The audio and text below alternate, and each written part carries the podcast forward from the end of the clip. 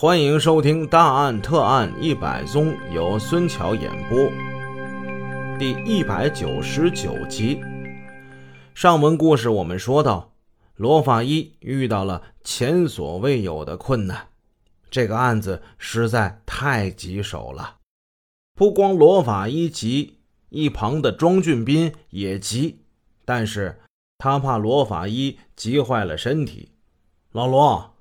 不然我给大嫂打个电话，给你请个假吧。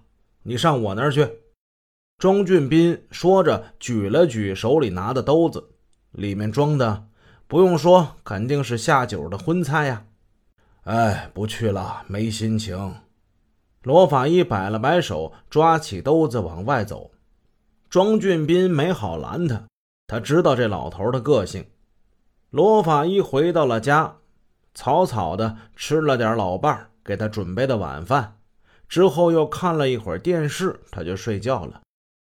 往常他看过电视新闻之后，总是要在睡前看看资料，写点什么东西。可是今天晚上不知道为什么，浓浓的睡意袭来，他走进卧室，合衣躺在长沙发上，呼呼的他就睡着了。老伴儿也知道他这几天。睡不好，缺觉，不敢叫醒他，给他身上盖了条毯子，做了点家务，也就睡了。墙上的挂钟一阵响，当当当的，把罗法医给惊醒了。他坐起来一看表，已经到了晚上十一点。忽然之间，他感觉自己来了一些灵感。他从身上拿下毛毯，低头寻找拖鞋。哎呀，对呀，对呀，我怎么没有想到呢？哎呦，我怎么没有想到啊？玉英丽呀！罗法医一边找着拖鞋，一边在那儿嘟囔着。他忽然感觉到极其的兴奋，但是忽然他意识到已经十一点了，不行，别惊动老伴儿。他索性不找拖鞋了。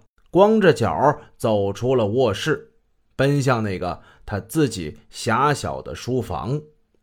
怎么回事啊？罗法医在这腰椎骨上看出了问题。即使同一个人身上不同位置的骨骼，这骨质也是并不相同的。腰椎骨的骨质呈海绵状，这里的骨头密度小。当枪弹的弹头快速进入时，骨质是有弹性的，它会挤向四周。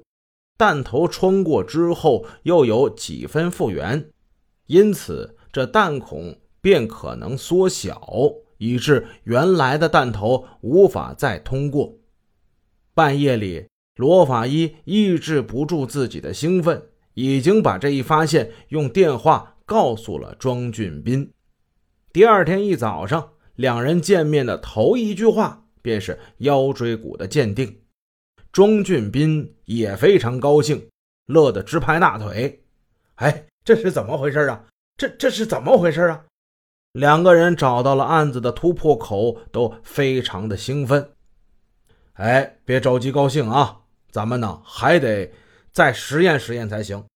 今天上午没事儿，你。能不能帮我弄点牛骨头、猪骨头来？罗法医说完，转身就走了。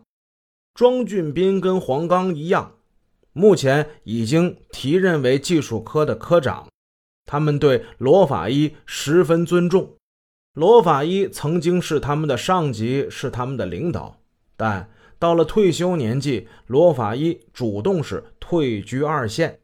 罗法医很重视培养年轻人。把他们推在前面，黄刚、庄俊斌都是如此。他自己呢，甘当一名普普通通的法医，一心一意的钻研业务，因此每每对黄刚、庄俊斌指手画脚的时候，这两个他曾经的学生还乐意为他去做事情。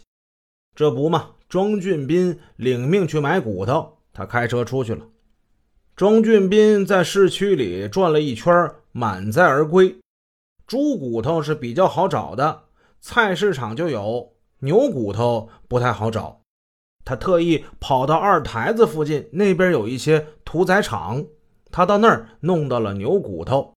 他拎着两大包的骨头回到了法医室。罗法医一看，吓了一跳：“嘿，买这么老多呀？哎，不多不行啊！这不是您要做实验吗？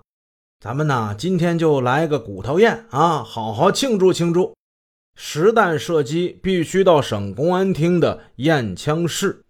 罗法医打电话让黄刚与省厅联系，黄刚也是满口答应。老罗啊，这个实验我也去啊。